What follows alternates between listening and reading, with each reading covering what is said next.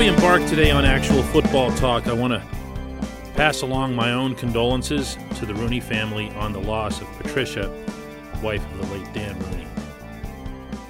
Loved by everyone inside the organization, loved by so many around the city where she did great work, humanitarian work, human work in her own right. A big, big loss for the Pittsburgh Steelers. Good morning to you. I'm Dan Kovacevic of DK Pittsburgh Sports. This is Daily Shot of Steelers. I do one of these every Monday through Friday morning, bright and early. If you're into hockey and or baseball, I offer daily shots of Penguins and Pirates as well. Today I've been holding off on this one for a while. And uh, I'm going to drop it in your direction and see where it goes. I'm not going to pretend that there's a definitive answer to the question I'm about to ask you, but I do think it's a question that's worth asking. And that's this Do we overvalue the playoffs? I know, I know. you know where I'm going to, right? Mike Tomlin has won three playoff games in the past 10 years.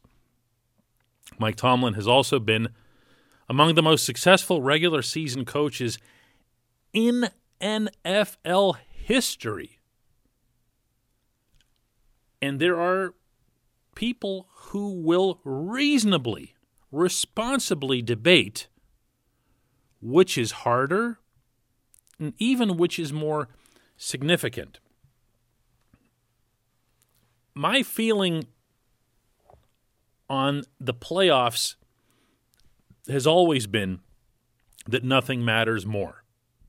I will hear people discuss a certain trade that happened where, uh, let's say, a team gets a veteran back and the veteran uh, goes on to help with a championship, but the young player or draft pick that was sent in the other direction ends up becoming some living legend and Hall of Famer. And I'll say every time it doesn't matter because the player that you got helped you win a championship. And the championship is the ultimate goal, arguably the only goal that any sports team should ever have. So I, I'm not losing my mind here when I bring this up. I get that a championship, that the Super Bowl, that getting to the Super Bowl is what matters, and it is the ultimate measuring stick. But, and this is where I'll come back hard on this getting to the Super Bowl is the hardest part. And I'm not talking about winning a conference championship game. I'm not talking about winning a divisional round. I'm talking about the entire process, the entire journey. You ask any coach or manager in any of the four major professional sports what's more challenging? Success in the regular season or success in the playoffs? 100% of them will say success in the regular season because it involves everything. It's a cumulative effect. It's all of your practices, all of your philosophies, all of your discipline, all of your instructional techniques, all of your enthusiasm, your energy, your passion that you have to show year round, getting up at sunrise, going home at sundown, maybe if you're lucky. All of that goes into building something that succeeds year after year after year and to the people who are involved, to the people who do these things. I'm not one of them, but I talk with them all the time and have for a very long time. The playoffs, by comparison, feel like something that just, boom, just shows up one day at your door. And you got to deal with it. And it's uh, another game, and it wasn't necessarily on your schedule, meaning you didn't know who you were going to play. It's just there and you're reacting to it. And it's a small piece, in their eyes, of the bigger thing. Again, it's way more important, the games, The outcomes? Obviously. But what I'm talking about here is the coaching or the managing of these teams and where the value lies between regular season and playoffs. This segment of Daily Shot is brought to you by our new partners at Fubo TV. If you're paying around 200 bucks a month for cable as most of us do, Fubo TV is 65 bucks a month to watch all the same channels with an emphasis on sports and now including AT&T Sportsnet Pittsburgh, meaning you can watch all the Penguins games, all the Pirates games, and you've basically lost all your excuses to hang on to cable. For our listeners only, go to FuboTV.com slash DK to get 15% off your first month. One more time, FuboTV.com slash DK, 15% off your first month. In addition to winning only three playoff games in the last 10 years, Mike Tomlin has had some terrible playoff losses. No one wants me to bring up Tim Tebow here, so wait, I just did. okay, there was Tebow. There also was Jacksonville. And now there's Cleveland. Now there's falling behind to the bleeping Browns 28 to nothing in the first quarter. Which felt even worse than getting gashed up the middle by Leonard Fournette and the Jaguars and not being able to contain Blake Bortles and the unstoppable play action passes that he was throwing that afternoon at Heinz Field. Both of those were bad. Tebow was bad. Other losses were bad. Some of their playoff wins, the playoff wins that Tomlin has gotten, all three of them, were bad. Came against teams that were missing their quarterbacks or had none. So the playoff history over the past decade is, to beat this term into the ground, bad. But in that same time span, Mike Tomlin had the Steelers sufficiently prepared and aligned to either qualify for the playoffs or to compete for a playoff spot within reason every year other than the one in which Ben Roethlisberger was hurt. And wait, I take that back too, because even that year they almost sneaked in. And that's the hardest part. So, what do you value? What do you value if you're Art Rooney? If you're any owner or GM or whoever makes the decision related to a head coach or a manager in professional sports? What do you base it on? You hear a lot of, yeah, the guy always gets there, but he can't win the big one. Those of you who are Pitt fans will know what I'm talking about as soon as I bring up Dave Wannstedt, football coach, Jamie Dixon, basketball coach. All these guys did was put the Pitt Panthers into position to be right there every year. And Jamie had the basketball team at unprecedented heights, number one in the country at one point. They were packing the Petersen Event Center. 150 or something like that consecutive sellouts at that place, 13,000 plus. Unprecedented heights. And you kept hearing from people, yeah, but he gags in the big one. You heard it about Wannstedt whenever they'd get to the bowl game or whenever they'd get to really critical games in conference that could have made a difference in the rankings and you heard it about Jamie every year with the NCAA tournament. In fact, if he hadn't won the Big East tournament the one year, you would have heard it about the conference tournaments as well. And what's happened since those guys were gone? What's happened? Yeah. That's usually what happens. Everyone gets so upset over knocking at the door and knocking at the door and knocking at the door and being disappointed that they forget that sometimes the alternative is not knocking on the door at all. And that's actually what happens in most places. It's what happens to most franchises in the NFL. And you know who else it happened to? One William Laird Cowher, who might have been the biggest loser of big games the city has ever seen. All he would do is get the Steelers atop the division and rolling through the regular season and into the playoffs and everything. And he had the jaw out and he was mad at the punter, and we all loved him. And he spoke like us and talked like us and walked like us and everything else. And we thought he was great. And then he would get to the conference championship game and run into Stan Humphries at Three Rivers Stadium and Alfred Pupunu in one of the greatest upsets in football lore when San Diego beat the Steelers at Three Rivers. Disgusting game. I was there. Disgusting outcome. And the Rooneys didn't quit on Cowher. They valued that he did everything right to get the teams to that point, and they saw the playoffs the way most people inside sports see playoffs. And that is that they're just a roll of the dice for the most part. Not entirely, but for the most part. They're such a small sample size. Truly great players can go completely dark in the playoffs. Why? Small sample size, it happens. Lousy players, talent free players, can become heroic in the playoffs. And everybody talks and they sing about them and they'll, you know, write poetry about them. And then when the next season starts, those players just end up being exactly what they were before.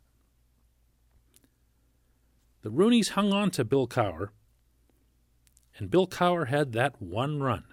He and Jerome Bettis and young Ben Roethlisberger that ended up in Detroit with Cowher and the bus and everybody else getting showered. He eventually knocked on the door often enough that he got through. Years later, we saw the same thing with Andy Reid.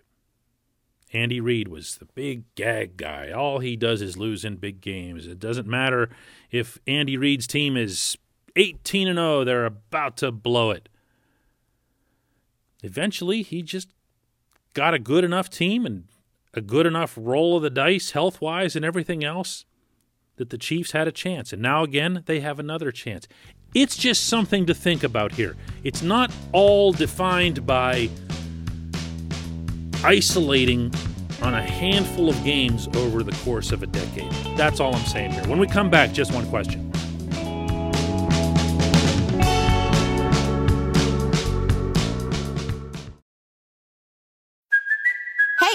Cuoco for Priceline. Ready to go to your happy place for a happy price? Well, why didn't you say so? Just download the Priceline app right now and save up to 60% on hotels. So, whether it's Cousin Kevin's Kazoo concert in Kansas City, go Kevin, or Becky's Bachelorette Bash in Bermuda, you never have to miss a trip ever again. So, download the Priceline app today. Your savings are waiting. Go to your happy place for a happy price. Go to your happy price, Priceline.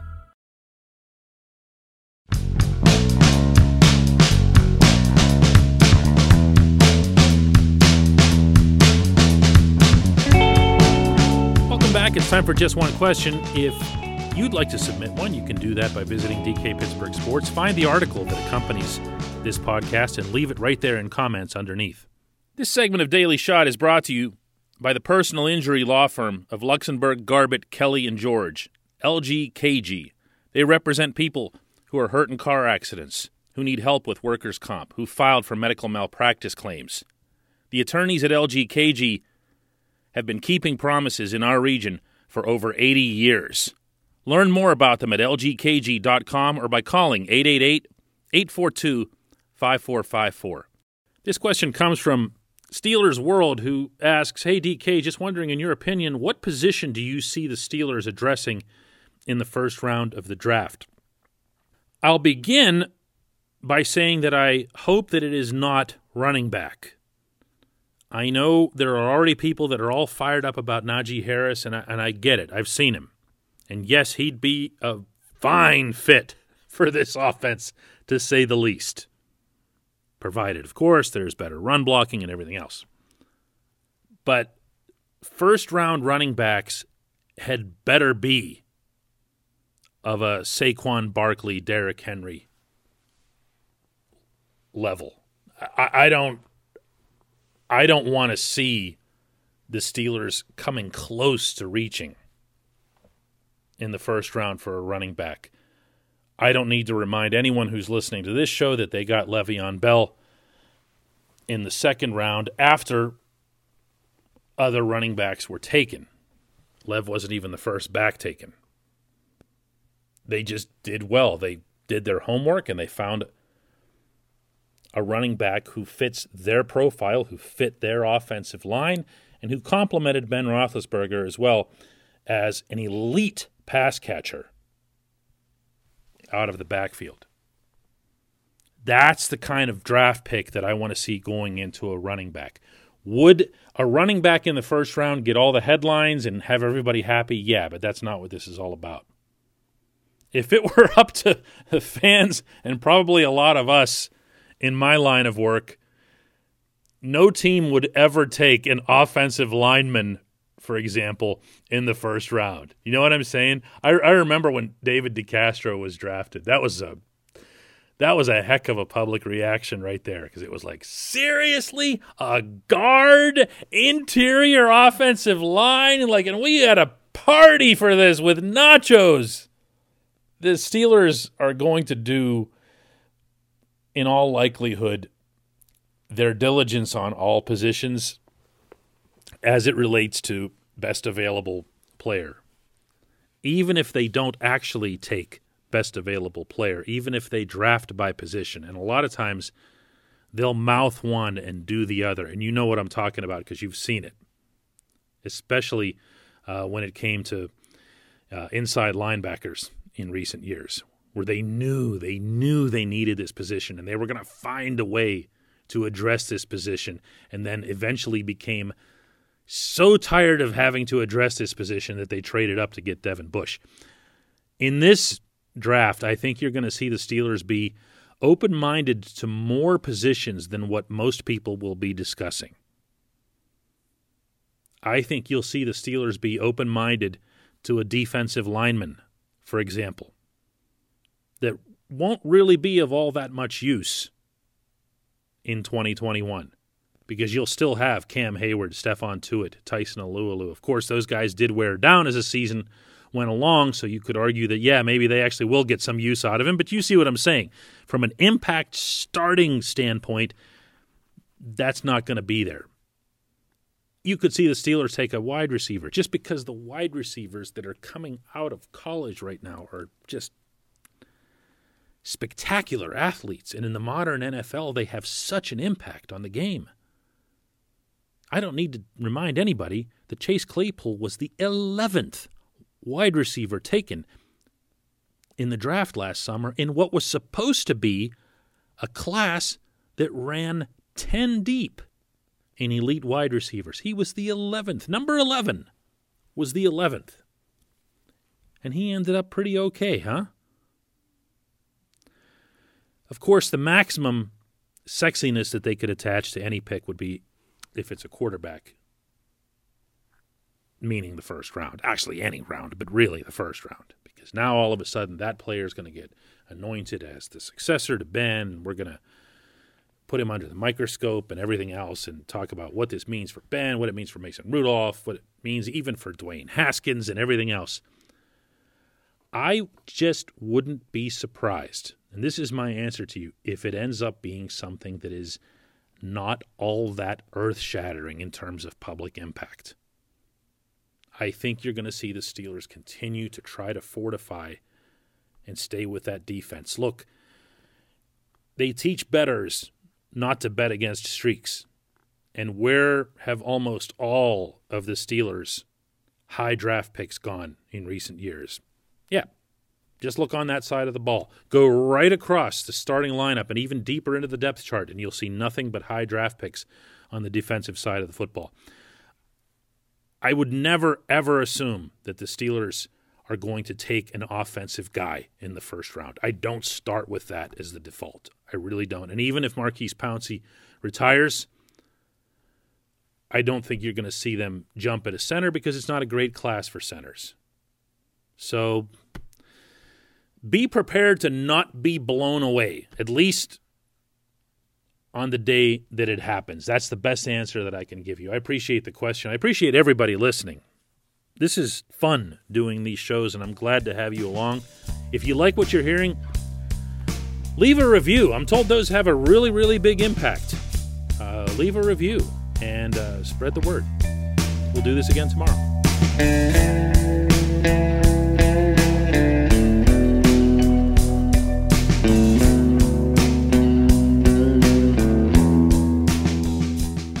At Point Park University in the heart of downtown Pittsburgh, they understand there's no substitute for real world experience and career building connections. Their innovative curriculum engages students with distinctive experiential learning opportunities. Point Park's pioneering co op program empowers qualified students to work in full time, paid positions with their corporate partners while earning college credits. Visit pointpark.edu/slash works to learn more. Career ready. That's the point. Point Park University. Your front door, your car, your gym locker, your gun. Safety is a habit. Learn more about how to keep guns safe and secure. Visit projectchildsafe.org.